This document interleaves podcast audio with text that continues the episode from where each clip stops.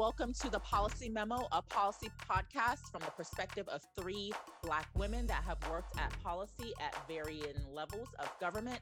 I'm Shauna, your health policy nerd, and I'll be running down the policy issues and headlines during each episode. I'm Portia, registered nurse turned public health practitioner turned health services research PhD student. And I'm Tamika, passionate about all things equity and policy.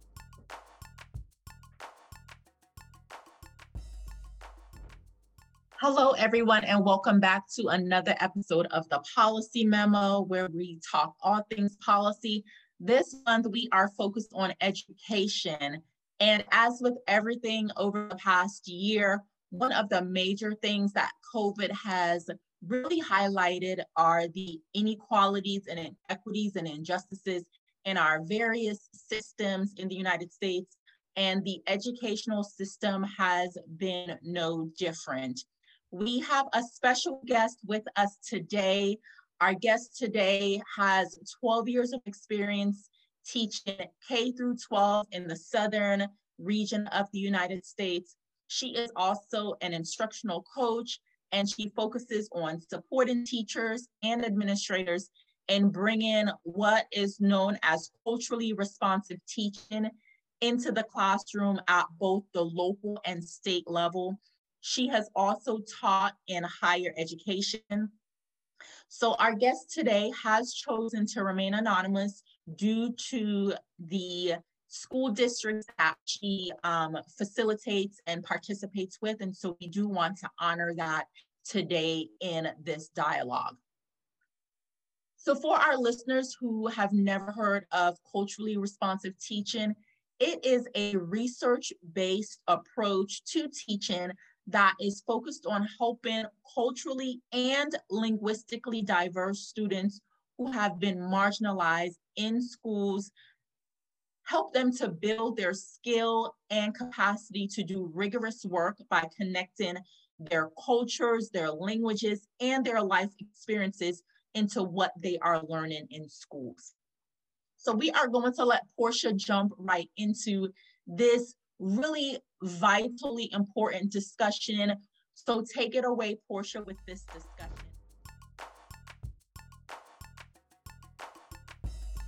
Glad to have you with us today. Welcome. Thank you so much. I'm excited to be here, and it's always great to reconnect. Yes, yes.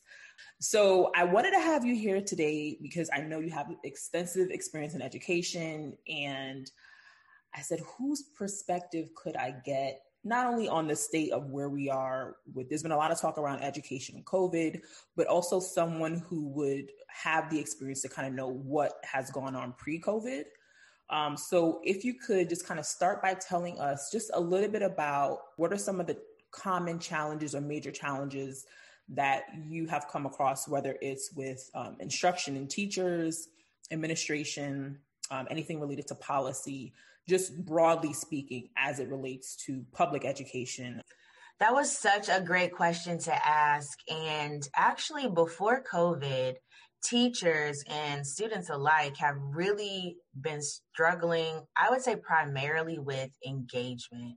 So when there's a lack of engagement, students start to do things that can be distracting and disruptive to the overall class. And I think that carried over and actually was um, exacerbated when it came to virtual instruction. Also, pre COVID, some schools in my district in particular, and I think just nationwide, struggle with parent involvement, trying to get support, um, whether it be because parents are just simply working or if there might be a language or cultural barrier that's kind of preventing them from being as active in their students' educational lives as they would like to be. But that's been a struggle when it comes to like getting things um, signed for consent or just supporting students instructionally at home or just getting in contact with them and telling them about their child's day, whether it be positive or in an area of growth. And then another area is dealing with teacher accountability. So administrators following up with teachers about certain things that they are expected to do and not just following up to see if they did it, but also in terms of support, because sometimes teachers don't always understand how to do some of the things that they're required to do. So those are a couple of areas that have been a challenge. Interesting. So, uh, in your experience, um, differences in terms of where those challenges lie. So, I'm kind of thinking along the lines of just how resources are, um, particularly around your comment around teachers and them feeling supported, um, in terms of knowing what to do. Uh, does that vary in your experience based on the school? Is it the district? Like, what are some of the factors that might be impacting that? From my experience, I've noticed that it varies within districts depending on where you are geographically located, you know, in your city or the surrounding areas, because a lot of it has to do with human and physical resources. Mm-hmm. So, though you might be under the same umbrella for your district, sometimes there are schools that have more technology or more human resources literally in the building than others because the allocation is inequitable. Mm-hmm. And um, sometimes the distribution of literal, you know, funds is is in, inequitable. So on in my district in particular, you know, on the East End, they have more people. And sometimes it can come by way of just volunteers, people who have the time to come in and support students and teachers. And then also, it's very evident in the distribution of technology. But one thing I will say is because of the pandemic, I know our district and a lot of districts around the nation have become one to one, meaning each child has their own device because that was the only way they could do school virtually. Whereas before, it was more affluent uh, areas, the residential areas in which the school was located, they were one to one and they've been one to one for years. But now it's like, oh, all schools across districts are able to put technological devices in students' hands because that's the only way they could meet the expectation. Interesting that you say that that the more affluent areas they were already one to one, right? So that then makes me think okay you were already in some sense in position to be able to rise to the occasion of the challenges that covid uh, brought with this particularly around uh, virtual learning i know that was a challenge for not only k through 12 even higher education Absolutely. So you have to consider the fact that not only did the students who were not used to having their own device um, you know, have to go through the process of receiving it, but they also have to be oriented on how to use it. Like, what is a Google Meet? How do you get on? How do you, you know, submit work and things of that nature? Whereas other schools already had that experience, so they got to jump right into instruction. I mean, it was a learning curve for everybody, but some some people, you know, the curve took longer to get students acclimated than others, so that's a loss of instructional minutes. So, what are some of the most um, frequently reported challenges because you mentioned the dynamic between students and parents right? And the level of engagement and um, that there was this trend that parents were not and even students were not as engaged um, even prior to covid right in their learning process. What are you hearing from students parents? Um, we'll start with them first in terms of what are some of the frequently reported challenges prior to COVID? And then how did that shift or how did you see that shift? I know we talked about technology, um, but are there any other challenges um, besides uh, access to technology? Absolutely. So there's this whole notion of um, there being a power struggle so initially, pre-COVID, you know, students are in the class, the teacher tells them what to do or puts them out if they're not doing it. You know, they certain schools have different systems in place to handle um, students not being compliant or whatever. But now that we're in this virtual space, a student has the power in terms of they can hang up. They can turn their camera off. They can put crazy things in the chat, you know, if that's what they're feeling like. So the teacher doesn't have as much control, so to speak, especially if they're used to just having control in one kind of way, and that being, you know, in the physical space of the student depending on you know what their class consequences were.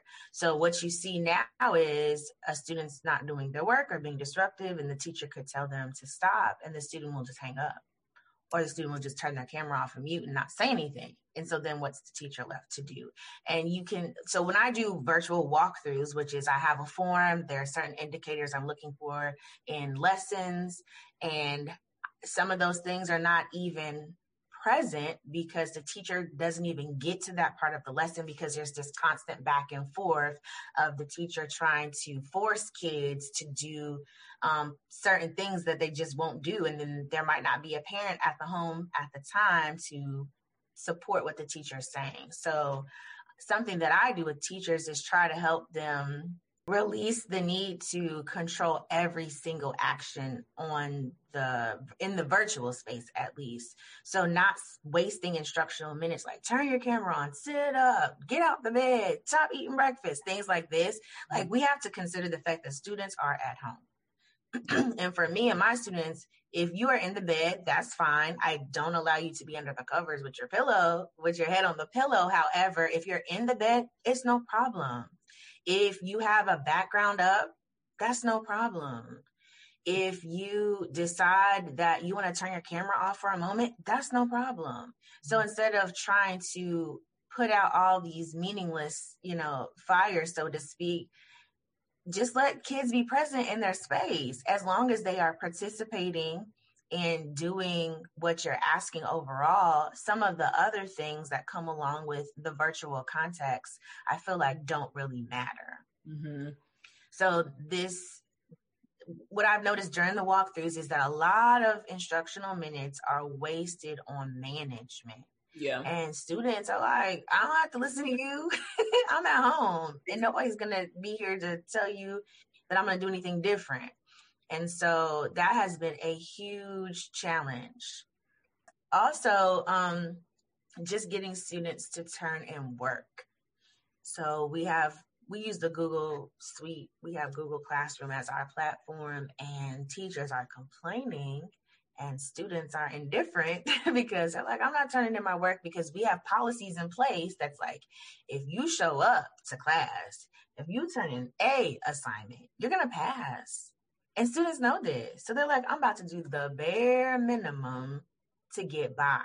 Not saying that's the thinking of all of them or or even most of them, but that is the the way some of them move. So teachers are frustrated. And for me as a curriculum specialist, what I've noticed is that teachers um, transitioned platforms in terms of being in class to virtual, but they did not transition the way in which they expect students to demonstrate their learning. Mm-hmm. So they're creating interactive worksheets online, like stuff that they can fill in the blank. And kids are like, that's boring. I'm not interested. And so what I try to do um, is encourage problem based and problem project based learning because it's more um, engaging. It allows the students to kind of be the captain of how they want to learn. Mm-hmm. And it's not just rote memorization or something that is really beneath their brilliance. So a lot of times work is not turned in because students are not interested in the way that they are being asked to demonstrate their understanding of a particular topic. Both of them are very collaborative in nature. a problem based learning experience is different in the sense of kids get to kind of look at the world and see like where is there an issue they come up with a question they come up with the way in which they want to answer the question. What the teacher does, and this is why students are, I feel, are more successful. You're a, a, facilitator of the learning experience, but you're not the one driving it. But they were responsible for taking in the information, interpreting the information, asking questions. Like we studied um, youth entrepreneurs and how they became millionaires before they were like even teenagers. And so their question was, how do you become financially successful as a youth entrepreneur, something to this nature. And they had to find, you know, all the research, all the people. And it just, you know, turned out to be a really great experience. And then they have a with problem based on learning and project based on learning, you you have a product or you have some type of advocacy action project that follows. Um, and so for the entrepreneur one, they actually developed their own product and it was aromatherapy stress balls. They made them out of balloons, rice, and essential oh, wow. oil. And they sold them online. and so that was their product so they they they they researched like how people become successful we did you know historical people and we were focused on people of color mm-hmm. historically you know presently and then how they were going to raise money and then they donated their money to a charitable organization that was here local so it was just that took over two months wow. but we hit like 11 standards so, you know, schools are driven by the Common Core or whatever standards that they have adopted. And um, we were able to meet that, but also do it in a way that was relevant for the kids. Some challenges that have risen as a result of virtual teaching amongst teachers are that some teachers, when they were in their classroom, they were able, you know, to hide in their four walls and close the door. And some of their teaching practices, language, um, consequence systems, they weren't as visible to administrators and other teachers. But now that principals, assistant principals, and other support staff are literally entering these virtual classrooms and seeing teachers in action, it really shed light on the fact that some of the practices are not healthy for students. Some of the trauma that students experience come directly from teachers. And on the contrary, they were able to also see some teachers who are doing great things and highlight them during staff meetings and get them to share resources and certain ways in which they're being successful with their students. So it kind of worked both ways but administrators were able to have a closer look and a more um, frequent look at what is taking place in the classroom.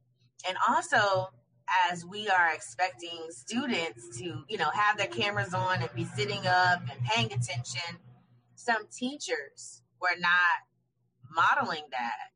And I know we had some teachers who were in bed with the covers on and the lights low, and like, well, you know as a professional that that is unacceptable. So um, it was kind of a recalibration for everybody. Like okay this is what is okay for virtual learning and this is what is just a non-negotiable. Mm-hmm. so i was really excited that at my school we were able to highlight some really effective culturally responsive strategies that teachers were using that only came by way of um, administrators and support staff regularly visiting these virtual instructional spaces.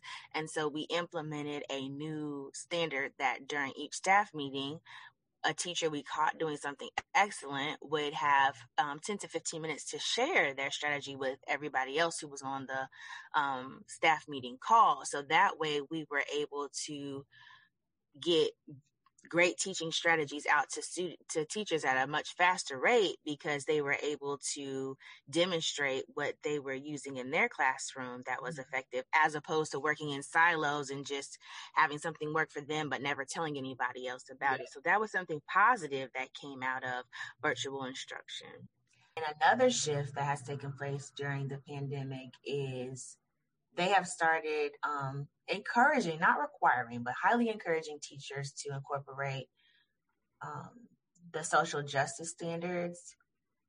It was teaching tolerance, and now I forgot their new name, but they have free standards, you know, that you can access online, and even examples of projects and curricular resources that you can use to help meet the standard. But it gets away from just like the basic task that we want students to be able to do, but gives them a variety of ways to actually demonstrate their learning in a way that speaks to their culture and their current reality. Very interesting. So you mentioned something earlier around some of the policies that um, were in place related to assignments, right? Uh, I think you mentioned that students know as long as they show up, you know, they're going to kind of get a check mark and it's a pass. Can you speak a little bit more about some of the uh, your experience with working with administrators, um, at the local level or even at the state level, as it relates to some of these emerging educational policies that we're seeing? Um, so, is that something that was in place like prior to COVID, or what's been new from an um, administrative lens? So, prior to COVID, um, it is just very, very, very, very difficult to retain a kid in a particular grade. You have to collect three months of data and you have to have parent consent. You have to show how you have intervened and tried to provide opportunities and experiences for them to be successful and basically it failed or they failed to meet the expectation. So it's it's very, very, very hard to keep a kid in a grade. And at the end of the day, if the parent is like, no, they can be socially promoted. And so that's even more amplified during COVID because under this umbrella of being equitable and them um, saying that not all students have access to, um, not only do you have to have a laptop, but you have to have the internet, you know? So access to the internet or parental support or if you're if you're EC if you're in exceptional child education or special education as some people call it um you can't fail anything. Like they will not let you give them a F or in our district, it's a U for unsatisfactory. You cannot give them a U. And this is pre COVID and thereafter, like at all. If they have gotten a zero on everything, you still have to give them at least a D because they're in special education. So there are certain systems in place like that to, um, they feel like it's being equitable, but in my personal opinion, I feel like it's detrimental because as they progress, the gap continues to get wider. Mm-hmm. And then you end up with a high schooler who can't do basic mathematics or yeah. read basic sight words or whatever. Um, so during the pandemic, they're like, literally, if your child showed up once to class, if they turned in any kind of assignment, you cannot fail them because they're like, you never know what their home, you know, situation is in terms of internet, in terms of support, in terms of, you know, traumatic things happening. And so a lot of kids have been pushed along and they are not even academically ready for the grade that they're about to enter in the fall.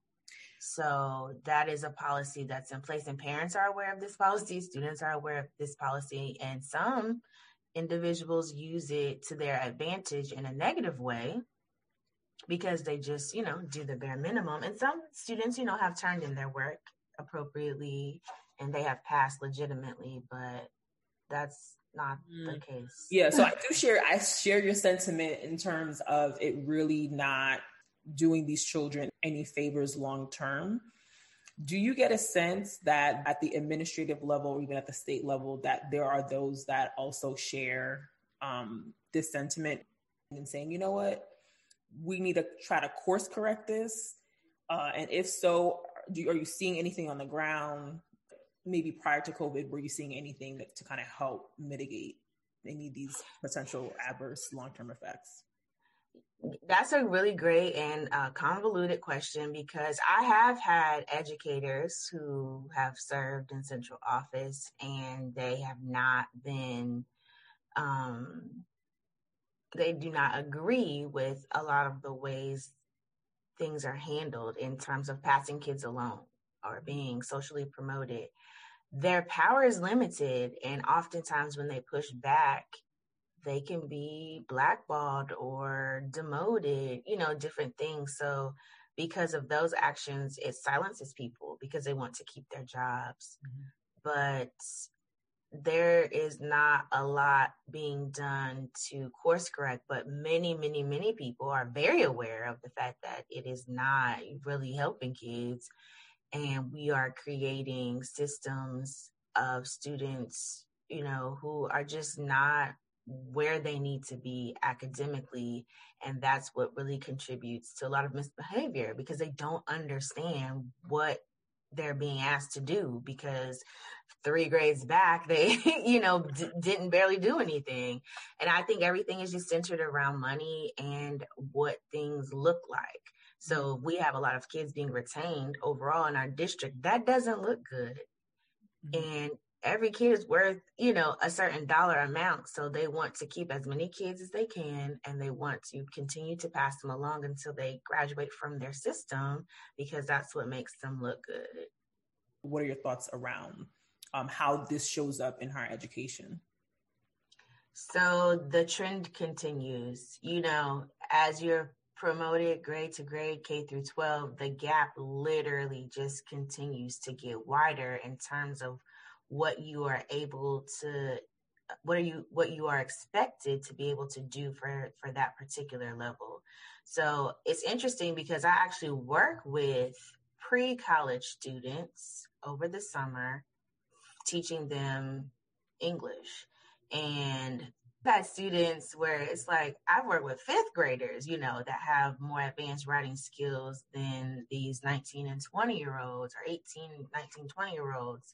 And so, you know, it's very shocking like, wow, how, how did you get to this point and you don't have the basic skills of writing as we all know college is largely about producing papers to demonstrate your learning mm-hmm. and so they always say like my teacher didn't care. I was doing this and they said it was fine. And, and then they, you know, wind up at that point.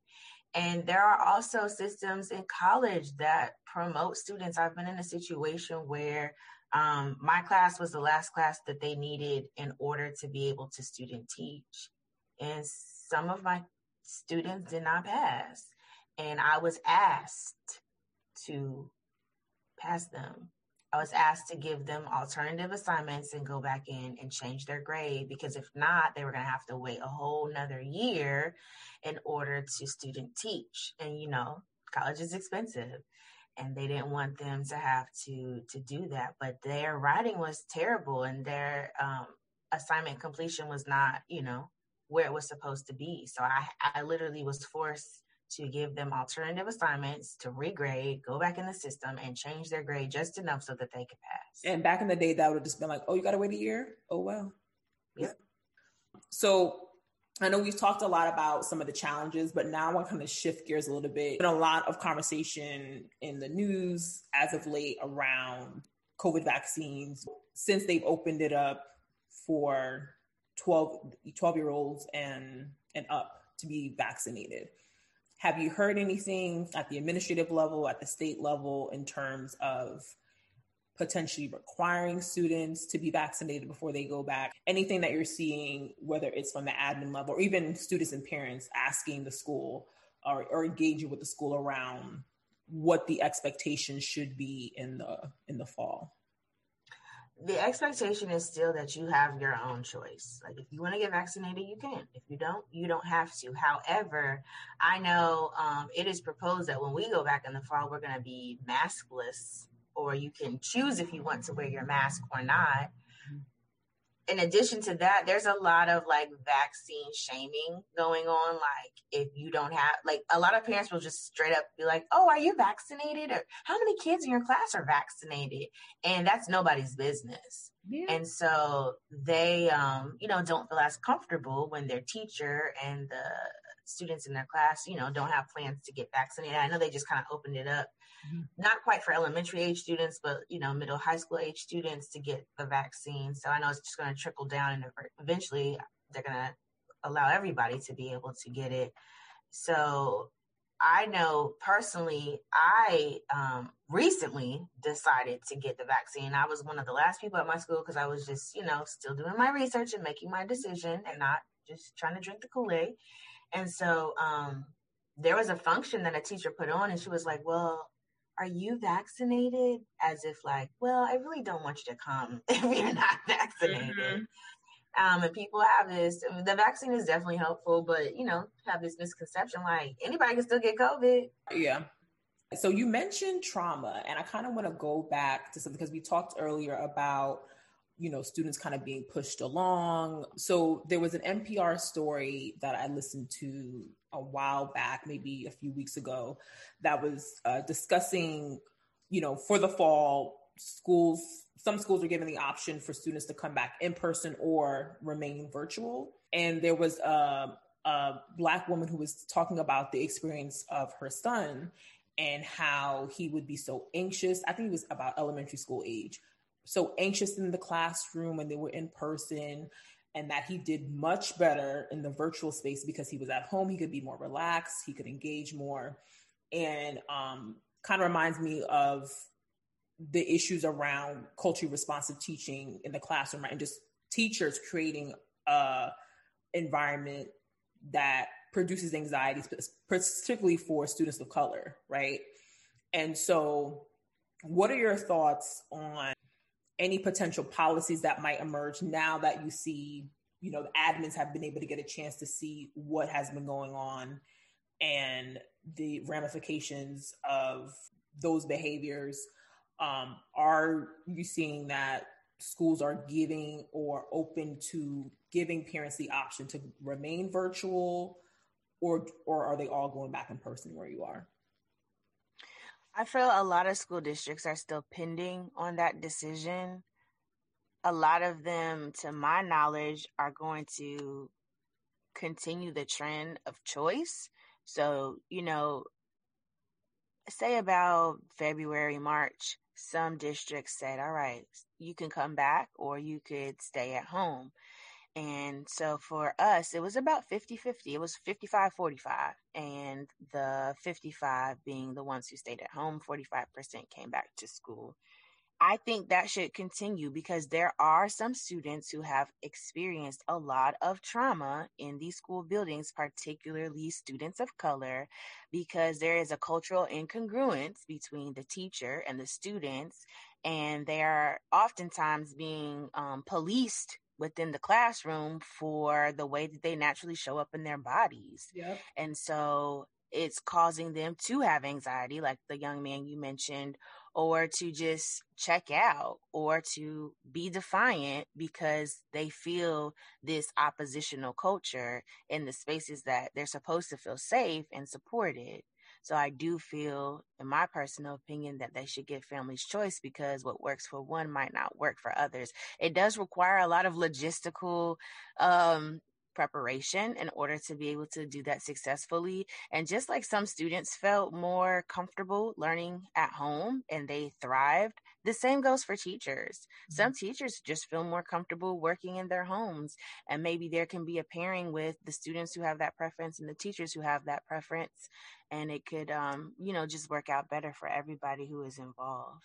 Yeah, you make a really good point. And it kind of, makes me think of um, different subjects, right? That might that might show up in. So particularly the sciences, the maths, where oftentimes, you know, when you're really young, it's like, oh, I really love math and science, and you just have that one teacher, right? As you're matriculating, that kind of like turns you off to it. Yes. Um, and oftentimes that's because of biases that they have. So, have you all noticed that um, from an admin perspective or teacher's perspective, that there were differences based on the subject matter that was taught, or was it kind of across the board? It was across the board and it happens uh, far too often.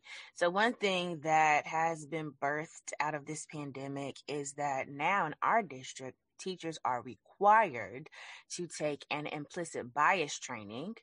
At the beginning of the school year um, to kind of raise their awareness and start to have these vulnerable conversations about things that are done knowingly or unknowingly that really make students feel invisible or feel disrespected and how the way we were raised and our cultural understanding and acceptance and different things impacts the way that we interact with those who we lead. And that can be from administrator to teacher, teacher to student, teacher to parent, vice versa. And so um, that's been great. Also, we have in our equity department, they've developed lesson plan indicators interview questions and a walkthrough observation tool that's all centered around this notion of um, things being equitable, culturally responsive, you know, free of bias when we're working with students, families, and teachers. So they have these tools now that we use when we're engaging in that type of work to try to eliminate some of the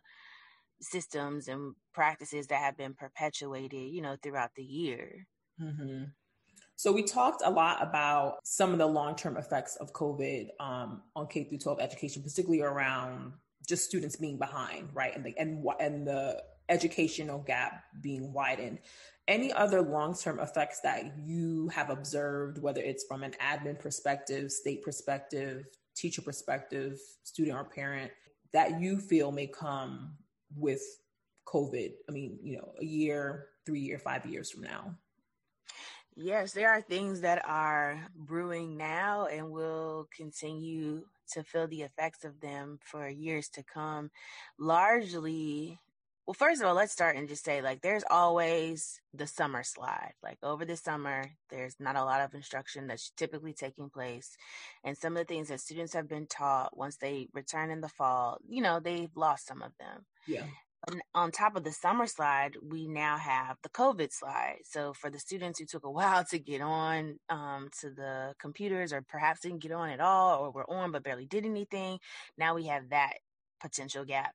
And then we have this racial trauma like issue. Mm-hmm. So students have and teachers everyone has been impacted by what has happened in our country and what's just happening around the world in general. Mm-hmm. And that has contributed to some of the educational gaps. And within that, there is some racial tension present in buildings. There's also more vulnerable conversations that are happening mm-hmm. around race and things that have taken place historically and what's going on currently in our country. So it's kind of opened people up to at least begin the conversation. Mm-hmm. I feel like we're in a very special and unique time because we can take that vulnerability and that awareness and actually make shifts in practices, policies, and mindsets mm-hmm. if we are, you know, willing to do so instead of just closing that and acting like it didn't happen and continuing school as normal, which there is, you know, no normal now, really. I think we should capitalize on this time in our history to really push the work forward. But I have seen students become a lot more emboldened and um, have a lot more advocacy for themselves in terms of what they're learning, how they're learning it, how they're demonstrating what they have learned. Like they're telling teachers, like, no, I don't feel like this is appropriate for my culture, or I would rather learn like this, X, Y, Z. Mm-hmm. So teachers have to be um, in a space where they're comfortable, but also vulnerable and flexible enough to listen to students and kind of shift maybe some ways that they were going to teach something or assess something and give students the opportunity to um, showcase their brilliance and share their opinion on how they would want to learn because that gives you more buy-in and ultimately it promotes more academic achievement but there is another side to that where some students have taken the race wars and different things that are going on in our country and they are now like condemning people like, oh, just because you're not black or not melanated, you're racist. Mm-hmm. So we have to teach, you know, the balance between the two of like advocacy, but not automatically assuming things mm-hmm. about people who might not be of the same race as as them. Uh, another positive thing that has come out of this whole situation is that people in districts are desperately looking for um, individuals who can come in and coach their teachers and administrators and adopt new programs that are free of bias and put more culturally relevant books into classroom libraries, things of that nature. And so that has benefited me personally because mm-hmm. I had more virtual training experiences that I've ever had in my consulting career during the pandemic. And I was, you know, doing everything right from my from my office as opposed to before I had some, but the need was not as grand. So now people are literally just like looking, please come and, you know, work with my, my staff. So that's been a beautiful thing. And, um, I think everything is still at the like, oh, I've raised your awareness, but now what are we going to do? So yeah. we have to put some action behind the things that we have realized in order to have sustainable, um, achievement and, you know, just overall good educational experiences. Yeah. So I have to ask you this question because uh, um, there's been a lot of talk lately in the news around critical race theory being taught in K through 12 schools, which, for the record, it's not. Um, but I'm curious about um, any teachers or admins in terms of, and parents also, right? Like, what has been, or has there been any um, response at either the local or state level to this new fake news that we have in the ether around um, what curriculum is actually being taught in K through 12 public schools. I've not had any personal experiences with pushback or even like a lot of curiosity about it. Um, but I know some states are uh, strongly opposed to it. I think that critical race theory has not been taught like nationwide at all and it's not been expected to be taught and people like try to sweep that under the carpet. But I do feel like some aspects of culturally responsive teaching just automatically support critical race theory and have been and are mm-hmm. starting mm-hmm. to be um, shared and practiced. Um, I think there's like, you know, people have different names for it, yeah. but at the end of the day, like it, it has been happening and it is happening in very small, small, small pockets. Mm-hmm. And so now that it's becoming, you know, very jargony and um, a lot of light has been shed on it at this point, some people are like, hold on, no, I don't want my student, you know, learning about that. And they are uh, directly opposed, just like some people are directly opposed to standardized testing. Like it's just one of those things. I don't really, I can't really anticipate like what the outcome is going to be in terms of like the, the policy decisions that are going to be made in terms of if it is going to be mandated or not. But I'm all for it. Mm-hmm. Definitely. I think it should have been taught decades ago. And so I'm glad that we're having these, you know, controversial conversations yeah. per state because it should have been happening. And I think ultimately, um, some good is going to come out of it. And yeah. I hope that uh, teachers are trained enough, regardless of your cultural, ethnic, racial background, whatever.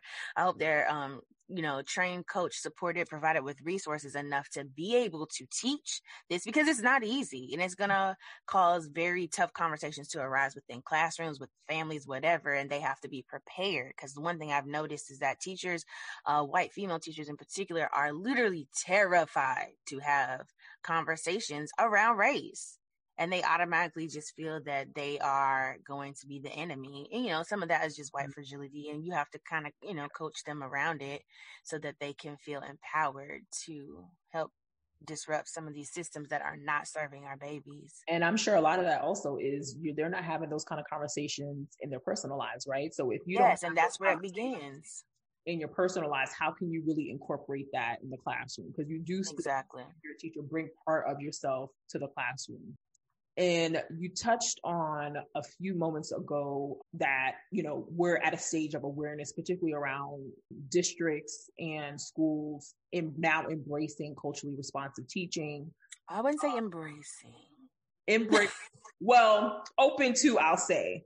More are open to, more are like, oh, what's that thing over there? I think maybe we need to like figure yes. out how those people can help us with yes. classroom dynamics, right?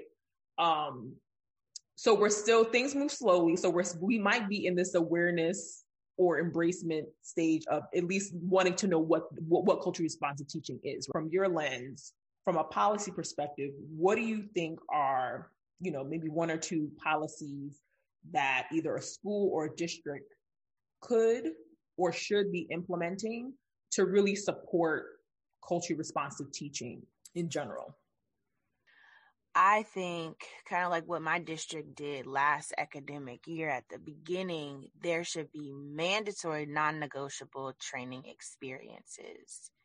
And it should be done in such a way where um, you, you know, you get information, but you're also able to process that information out loud, share your experiences, your thoughts, maybe some bias stereotypes, prejudice that you might have had that you don't want to have anymore, mm-hmm. or just, you know, being able to dialogue and interact with people who are, you know, not as similar to you so that you can have like a contrasting perspective and then grow from that. I think that should be something that is a, a policy mandated within school districts. Mm-hmm. I also feel like in order to teach in a different way, there have to be resources and ongoing support in place for teachers to be able to successfully do that. Like you can't make a big fuss about it, but then just leave it there.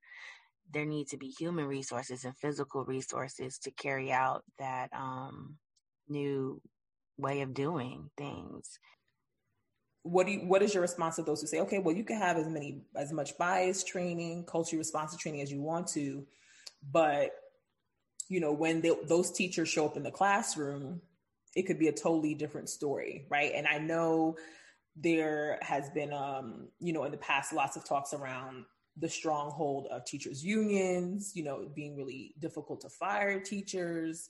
Mm-hmm. With that at play, how how difficult do you think the, the challenge will be to really, you know, kind of weave culturally responsive teaching into the fabric of K through 12 public education? I think it's going to be very difficult. Like if you think, you know, when you put on your clothes, you put your left foot in first and then your right foot. And now all of a sudden somebody's telling you to put your right foot in and then your left. Like it takes a while because it starts in the mind. Like you have to shift perspectives. And the only way I think that will be achieved over time is if teachers are provided um, resources in order to teach in that particular way and accountability measures. Like you can't just say do this and then never monitor it. Like mm-hmm. Is key because what doesn't get monitored doesn't get achieved. So I think that's where administrators and support staff and whatnot come into place and they're coming in and they are not doing so from such an evaluative perspective because that can make people feel uncomfortable and like they don't want to participate, but more so like, I'm your colleague. I'm here to support you. So this is what I noticed that you did great. And these are some areas that I feel you could grow. Also incorporating student voice. Like, what are your students saying about you? I highly encourage like these quarterly um, check-ins with students like how am i showing up? How do you you know enjoy teaching? I mean learning in my class are there things that i should do differently? Are there things that i do that you just love? Like see what they think. It's not just admin to teacher and teacher to student but it's also student to teacher. Like mm-hmm. get their opinion and make some changes. So it's going to require us to be very like flexible.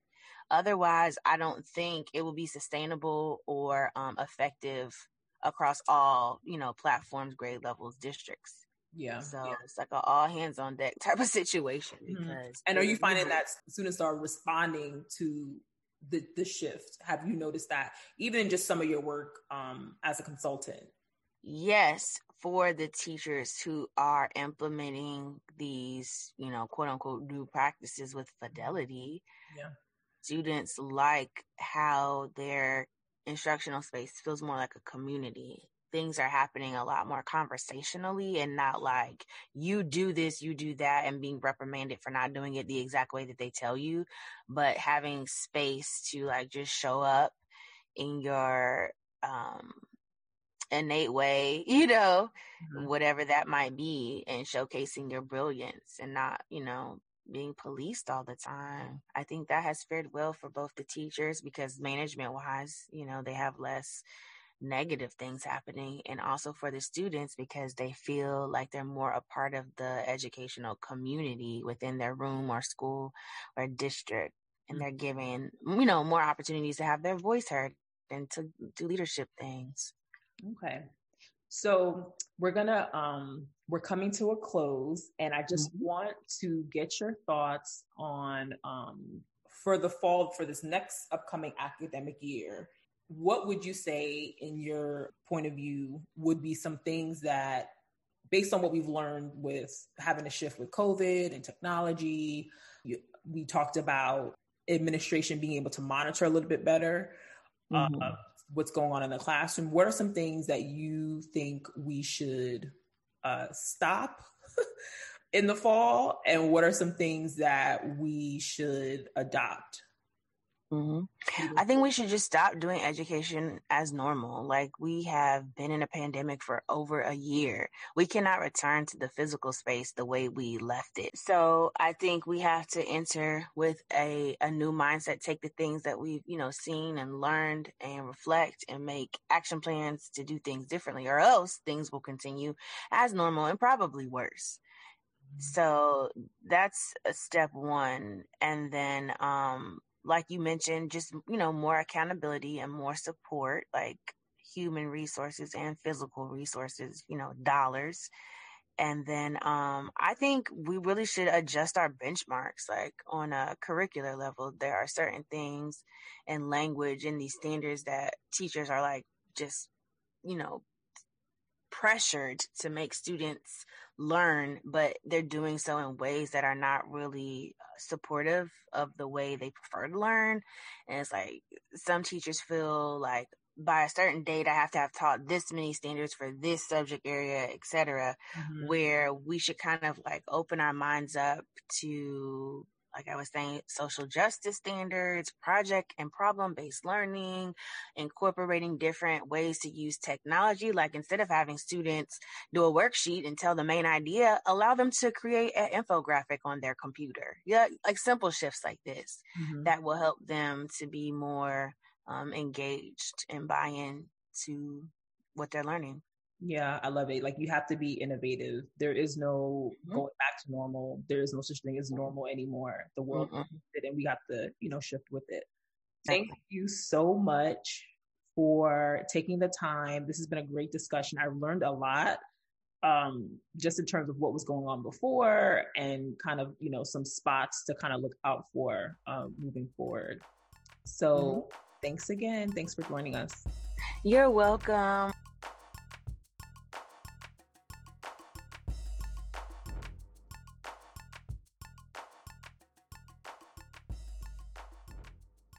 so much for that really insightful conversation, Portia, with our guest today. Some of the themes that I got from the conversation revolved around technology as a basic need, the fact that our overall education system needs reinvestment and restructuring, and then the whole notion or concept of culturally responsive teaching so that's what I got from it. Let me hear you all's thoughts. You know, Portia, I know you were in it, right? But um, after maybe deciphering it a bit more, was there any specific thing that you got from it, Portia? And then Tamika, what did you think about um, some of what came up in that conversation as well? Sure. So I'll just say quickly, um, in addition to some of those themes, I thought it was really interesting hearing the conversation back and hearing her talk about this idea of teaching mode choice, right? So uh, the fact that, you know, her being an advocate for parents and students being able to decide whether or not they send their children to school in person or they remain at home in the virtual space based on what they're comfortable with. There was a theme around um, trauma for children in the classroom, uh, and it kind of made me actually think about some of the conversations that have been happening as of late as um, employees are going back to work, right? Or making the decision about whether or not, particularly Black and Brown employee, employees and microaggressions, and whether or not they feel like they want to return to work in person. Tamika, what about you? Sure. And so, you know, I'm a big on health equity, well, overall equity, and some of the issues or things that highlighted or came about when I listened to that great interview was one, I mean, social promoting.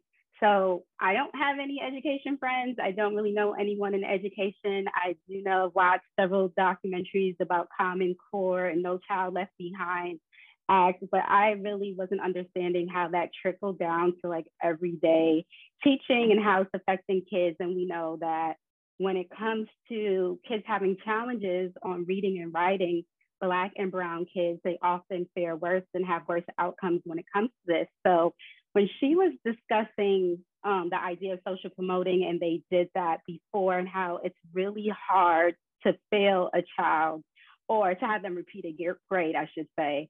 Um, I thought that was really interesting. And then to know that instead of, I guess, offering extra help for those kids that are struggling or was struggling through the pandemic, their solution to this problem would be just to pass them on. Like, like I, I, I don't yeah. know. That makes me feel uncomfortable because on one hand, I get it, right? There are children that had a really hard time, and she kind of highlighted some of those challenges they um, they had with like maybe they had technology but no access to internet. Maybe they had a single mom who suffered from COVID. Maybe their family members died during COVID and they had to be uprooted from their current situation to go live with extended family or even foster care. Like we don't we don't know the impact yet on children. But another thing, I just feel really uncomfortable about the idea of just passing them on because at the end of the day, it's not going to help them in the long term. Even when she was discussing, like, she is doing tutoring, I think, for pre college kids, and she's, and some of them are not even um, writing on a fifth grade level. And so mm-hmm. when we're mm-hmm. talking about health equity, is it that we know you had challenges in life so we're just going to pass you on? Or is it we're going to put in systems and policies to help you with those challenges, you know, so you could be successful later on?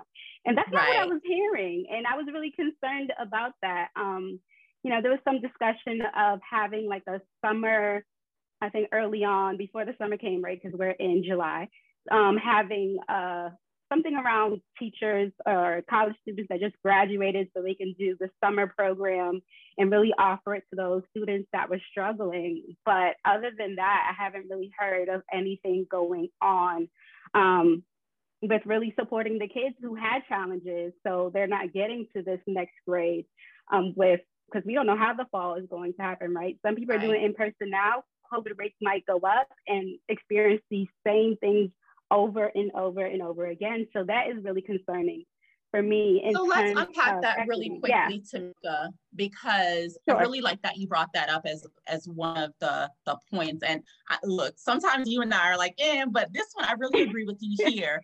right. Um, but I, I guess before we jump into my question, just to explain social promotion again for our listeners. So, social promotion is that practice of promoting a student to the next grade, regardless of if they learned the necessary material or if they were often absent. So I would say, you know, that is, it's interesting that I'm hearing that because, you know, I have a, a student in high school and not that I found social promotion happening a lot or experienced it a lot. I actually found it very difficult um, when my child was struggling with certain things to get, you know, Tamika, you mentioned resources or systems to get those right. resources that we needed to maybe make sure that he didn't get that D or he didn't get that C. It was like they were just okay with letting the chips fall where they may. Right. And for me, as like someone who was actively involved in not only just local education where I live, but like the education of my child, it was a little disheartening to think that I wonder how many people are struggling and how many people are asking for help and asking for resources. And they're just like, it is what it is. Right. And I agree with that 100%. But um, to another point, uh, we know that this is happening now on a much larger scale. Like we know we had a mm-hmm. whole year to prepare for if things go the right way, what are we going to do with these children that really struggled throughout last year? Because we know data told us we we saw the reports coming out. Teachers spoke about their concern of kids not actively being um, engaged in the classes or even logging in. We knew, you know, that these were going to be challenges. And so it's just disappointing to hear that even though we had some time to prepare to put in those policies and programs, um, maybe use some COVID federal funding to do that. It's just like, we're just going to pass them. I don't know.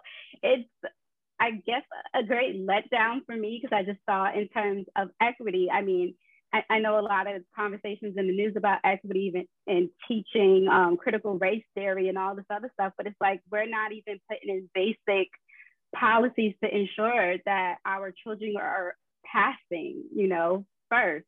We, we knew the mm-hmm. challenge was coming. This wasn't a surprise. So as you're um, talking about that, I just decided to do a bit of research and I'm looking at so some school districts, and you know, I know we have, we want to uphold the anonymity of our guests, um, but I'm looking at a particular school district where they came out with a policy around decisions regarding promotion and retention. Um, and, you know, they cite the legal basis, um, you know, the statutes around um, administrative regulation and things like that.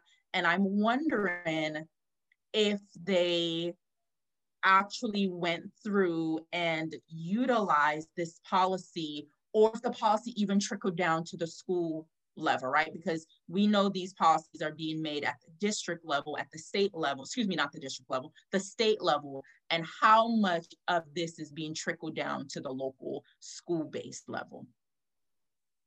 Right. And that again highlights equity and resources and money and funding because um, even I know of some school districts or on the local level, they decided to mandate summer school. Um, so they are paying teachers, or teachers get paid. I'm not surely how that works, but they get paid year round. But they're offering summer school to help some children who may have been struggling during the school year, and they're doing it for free. I do know there are some school systems that decided to do that, but for the school systems that have not, again, that's where that equity portion comes in. And I think it should have been made.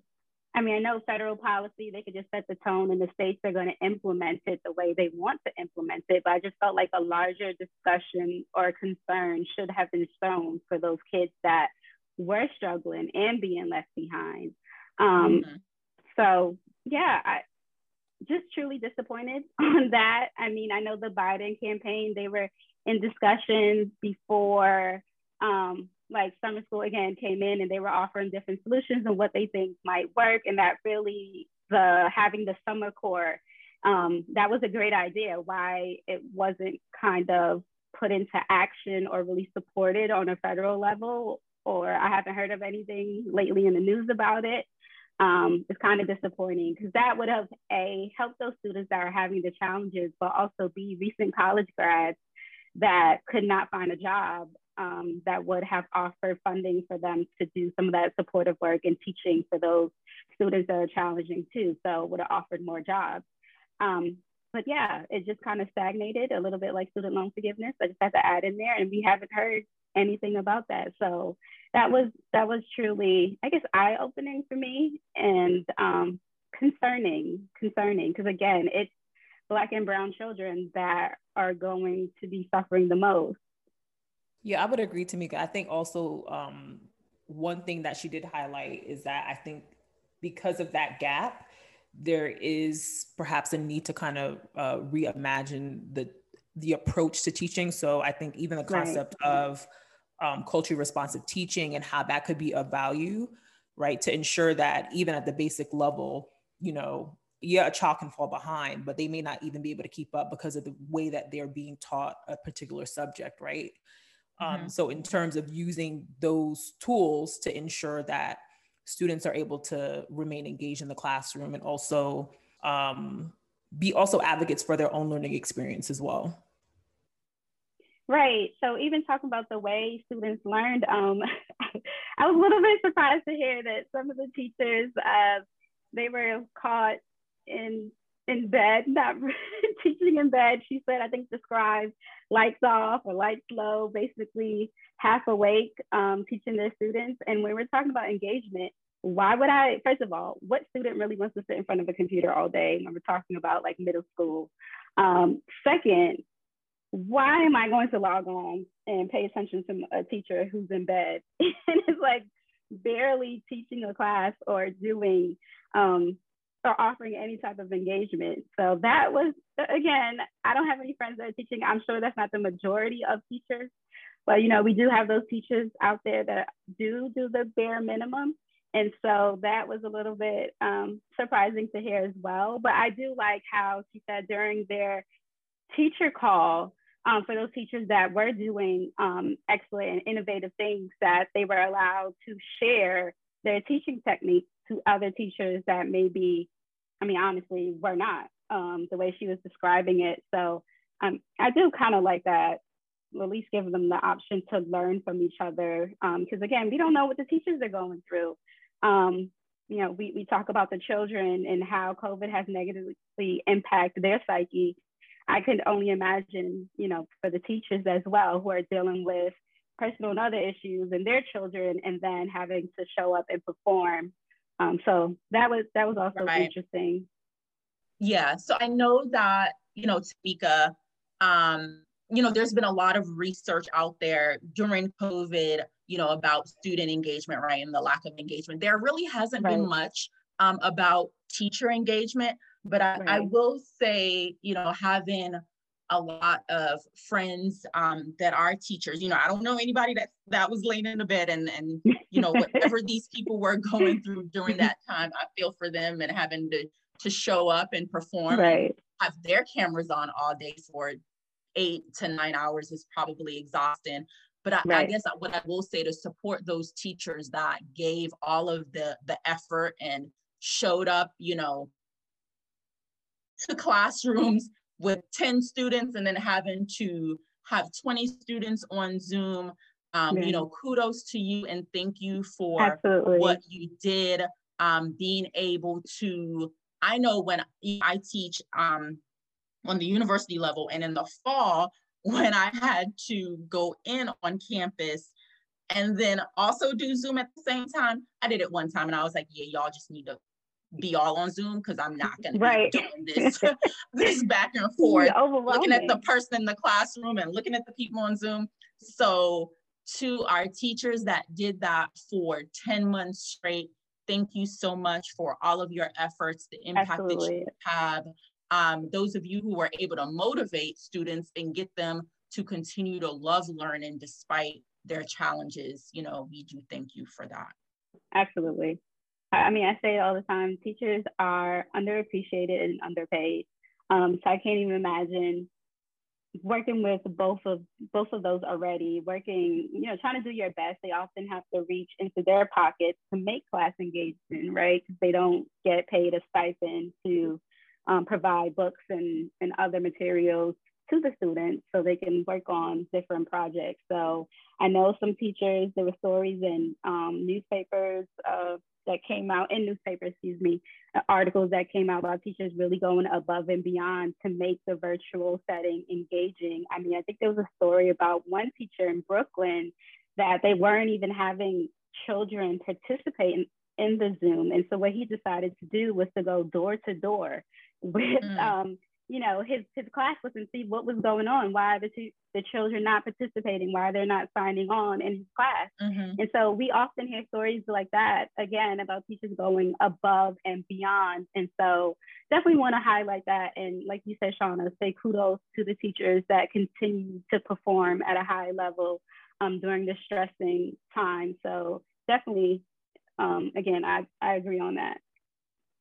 So I just have one last point um, I thought it was really interesting, right? Because we see on different types of levels, whether it's the university level or K through 12 um, level. I really appreciate that you asked her this question, Portia, regarding requiring the vaccinations and the different options that she had in her system. So it was interesting to hear that although they're not requiring vaccinations, they will be maskless. So that was interesting. Um, yes, was. She discussed vaccine shaming. And I thought this is where I felt again. Shaming. Oh, go ahead, Portia. I'm sorry. What did you oh, say? Calling me out. Yes. That, that was me out in my sensitivity, my sensitivity to vaccine shaming out there. But I thought it was interesting that it was in this interview, vaccine shaming. I was I was yes. not expecting either. Yes, yes. and go ahead to me. Well, I was to say I think I might be the villain when it comes to this though, because um, she kind of discussed how people want to know their vaccination status and that it's it's no one's business, which I agree. You know, um, you shouldn't have to necessarily share that information. But if I had a student, I think I would want to know his, his teacher, especially if we're going okay, back we to the classroom. Cut this out. are, are we? Are we gonna cut? Then I can stop. I'm joking. I'm joking. I would just want to know their vaccination status because it is uh, most K through 12. Um, I think what age group is that? Like stop at maybe well, not K through 12. Sorry, middle school. Are they're not approved for the vaccinations yet? So we're going back full time, maskless, not requiring vaccines. Um, mm, I don't know. I feel a little uncomfortable about not knowing whether or not the That's teacher or you know other students are vaccinated. Mm-mm. Or at least a percentage. I, yeah, ahead, I, I think I said I think that's a slippery slope. If it's your child and you're the parent and you're choosing to send your child to school, and even though the the institution might say, "Oh, we're maskless," that doesn't mean I can't send my child to school with a mask on. Exactly. Like, you know, and that doesn't mean that you're true. entitled to know my child's vaccine status either. Exactly. Or my family's I mean, vaccine status.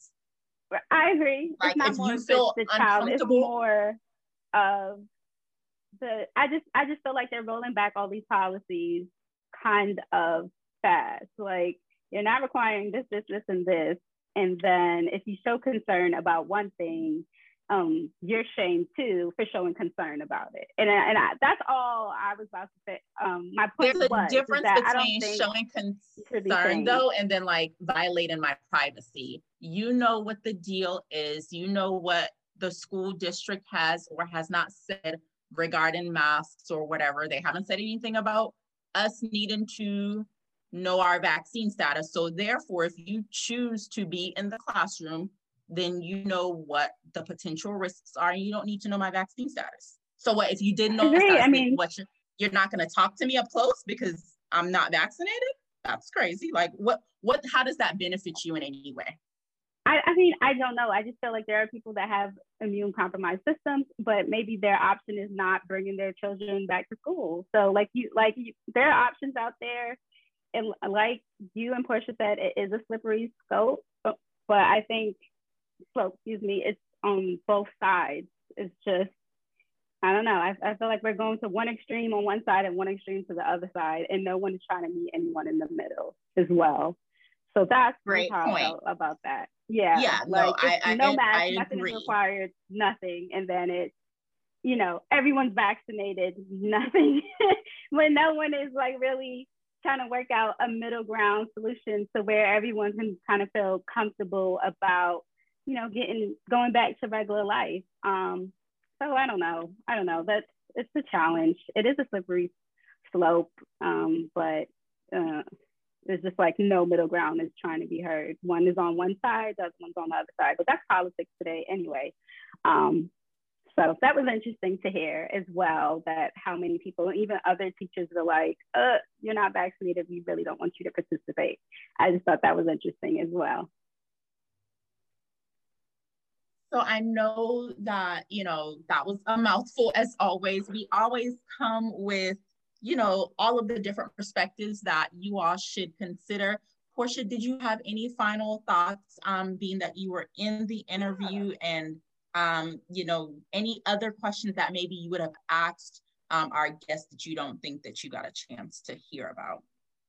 Um, I think I got a chance to ask pretty much everything that you know I had intended to get to. I was I'll say this, I think it was um it'll be nice for our listeners to kind of um kind of get a peek into the value of culturally responsive teachings because that did come up a lot in terms of mm-hmm. particularly because of the climate of COVID and the need right. to be innovative just because of the way you know the mode of teaching changed um, overall, I thought it was a great interview. Um, I learned a lot, especially around the dynamics of just working in silos and the value of mm-hmm. having a virtual platform, right, as an option to kind of see what my colleague is doing, to kind of learn from from one another. I guess we don't. I think sometimes we don't realize how much teachers are actually siloed, even though they're all in the same building, but they're not like going around each other's class because they're working, right, to be able to see what their colleagues um are doing and kind of learn those tips and pick up those tips in real time to use them.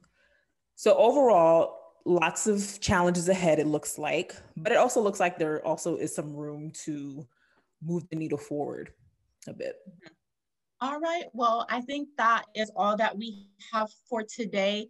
Um, just a plug for what Portia mentioned. If you want to learn more about culturally responsive teaching, be sure to visit edutopia.org, E-D-U-T-O-P-I-A.org. And there is a great article about culturally responsive teaching and how to get started with that process. We look forward to checking in with y'all again on our next episode of the Policy Memo. Thanks for listening to the Policy Memo podcast. To keep up with us, follow us on Instagram at the Policy Memo underscore podcast and on Twitter at Policy Memo Pod. For questions and suggestions, email us at policymemo at gmail.com.